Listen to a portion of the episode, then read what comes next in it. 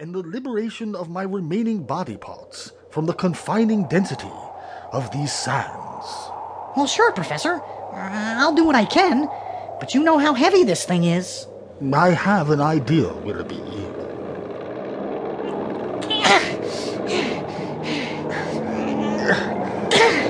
Use leverage, Willoughby! Leverage!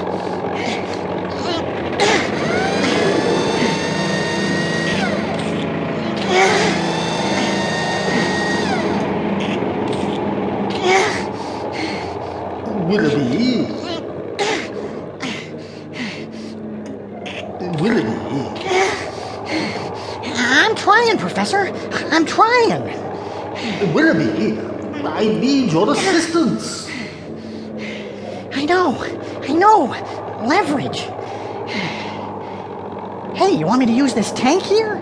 I'd much rather you convince the commander of this vehicle to remove the barrel of his cannon from such close proximity to my sand embedded face.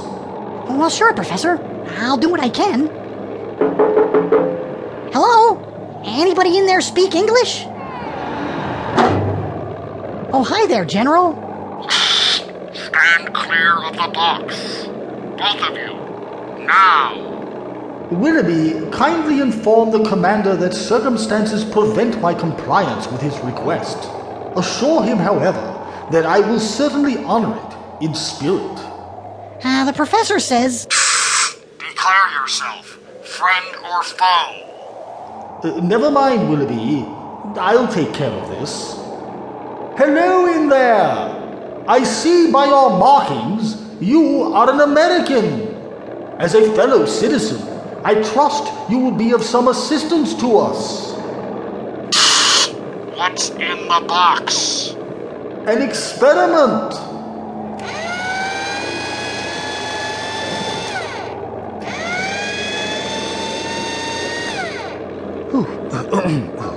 Oh, my thank you. I can breathe much better now.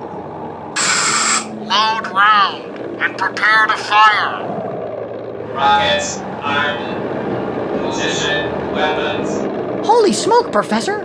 They're gonna blast that box I built to Kingdom Come. It'll be raining roaches for weeks. Calm down, Willoughby. Oh, Commander!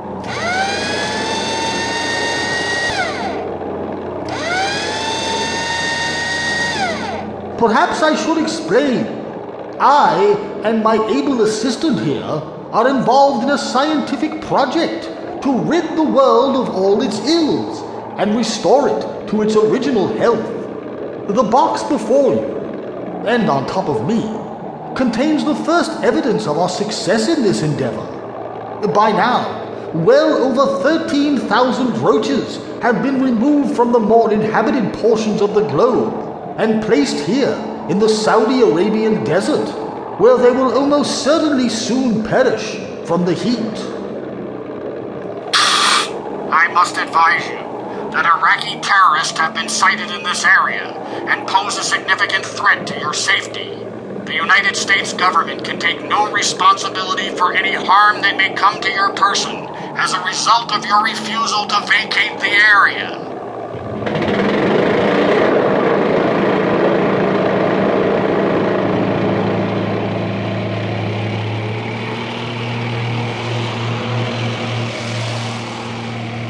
Gee, Professor, I wish they would have let me use their cannon to get some leverage on this box. Actually, Willoughby, the issues of our survival have sharpened considerably beyond those of simple leverage.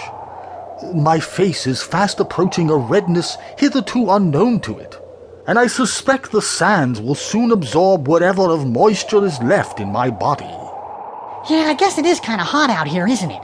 I bet these roaches must be really sweating in there. Well, just listen to them, groaning and grunting. I never heard them make sounds like that before.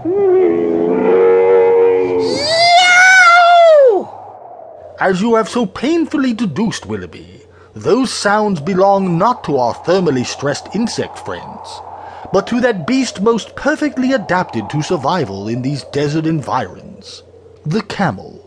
Specifically, that mounted Bedouin's dromedary behind you. Beast bit my buttocks, Professor.